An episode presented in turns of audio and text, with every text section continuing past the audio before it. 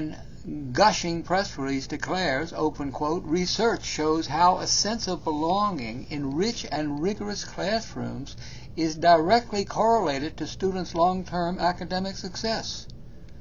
Today, we are saying unequivocally to all students and educators that they belong in STEM and that they deserve to have rigorous and relevant educational experiences that inspire and empower them to reach their full potential as productive contributing members of our nation's workforce. Wait, there's more, much more, open quote.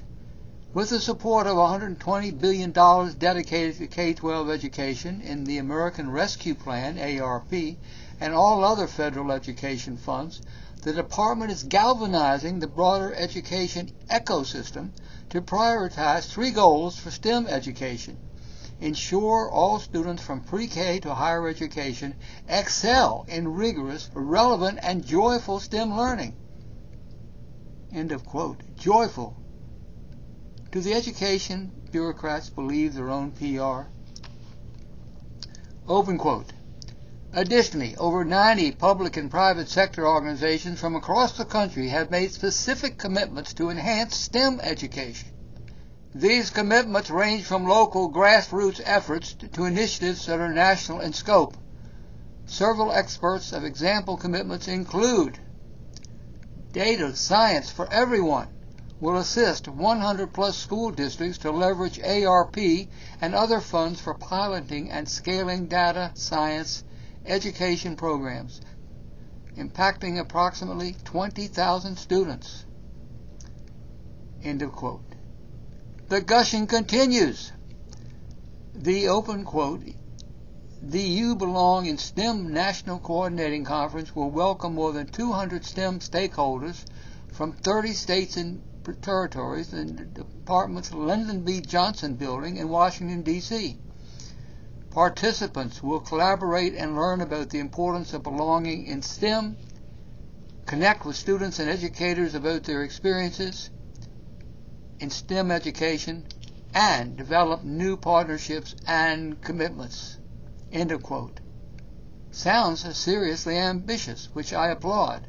The problem is that everything discussed is sabotaged from the very beginning because the children don't learn to read confidently don't master basic arithmetic, and don't learn fundamental knowledge. K-12 in America pretends to value education even as it ignores the building blocks of education, the things you have to learn in the first grades. You must learn how to count, the names of the letters, and the sounds of the letters. If you can't read and you can't count and you don't know any geography or science, how can you do STEM? If you follow the news about K-12, you know that only a third of children learn to read. Another third stumbles along, and then there's a third group that might as well be from another world. All this failure is obscene, stupid, and unnecessary. It is grimly strange for me to write articles on this stuff because the answer is right in front of everybody. And yet the educational establishment is so hard and cold as only the hard left can be. My conclusion is that they merely pretend to care about basic academic skills, as you see in this long press release, but they actually make sure there is little progress. Notice in the first sentence of the podcast, the students are promised rich and rigorous classrooms. Seriously, folks, our K-12 is not noted for any of that.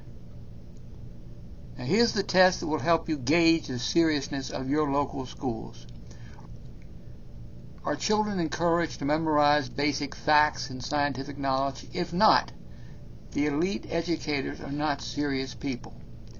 They are the problem. Children have to know basic information. Here's another litmus test. Do the schools insist that children learn everything on their own, according to the foolish dictates of constructivism and the discovery method? If so, you can sneer at your school officials for being phonies.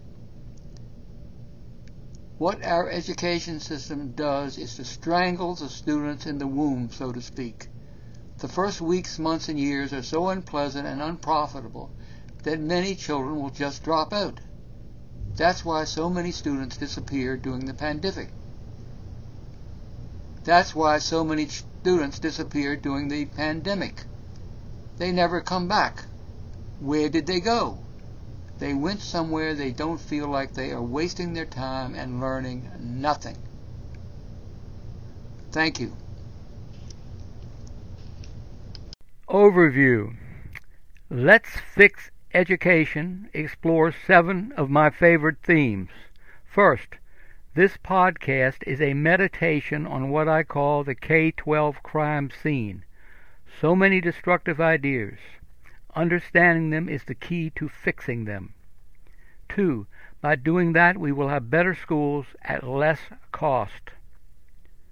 Three, nothing much changes decade to decade.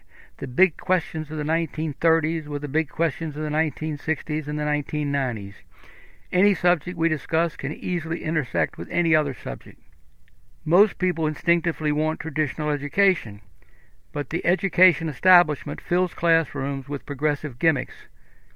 The result is that we have a standoff, and that's why you run into the same ideas over and over. Four, the big brains in education keep telling students don't bother memorizing this or that. You can look it up later. B.B. King, comma, the great guitarist, is much smarter. He said, The beautiful thing about learning is nobody can take it away from you. 5. Lenin's ghost wanders through our school system. The hard left thinks big. If they have to kill millions of people to build their perfect society, that's okay. Same goes for dumbing down millions of students. Totalitarians want power. They will do anything to get it. 6. If we are going to survive, we have to take each child to his or her limit. As it is, we are creating millions of subeducated students, from K right through college. 7. Analyzing education, especially dysfunctional education, is a lot more intellectually interesting than most people suppose. You'll enjoy this. Finally, P.S. My book, Saving K 12, runs parallel to everything discussed on this podcast. I also have an education site, improve-education.org, with 70 articles that complement everything discussed here. And I have hundreds of articles on the internet. Enter a topic in Google with my full name, Bruce Deitrick Price, and let Google make suggestions. Thank you for visiting.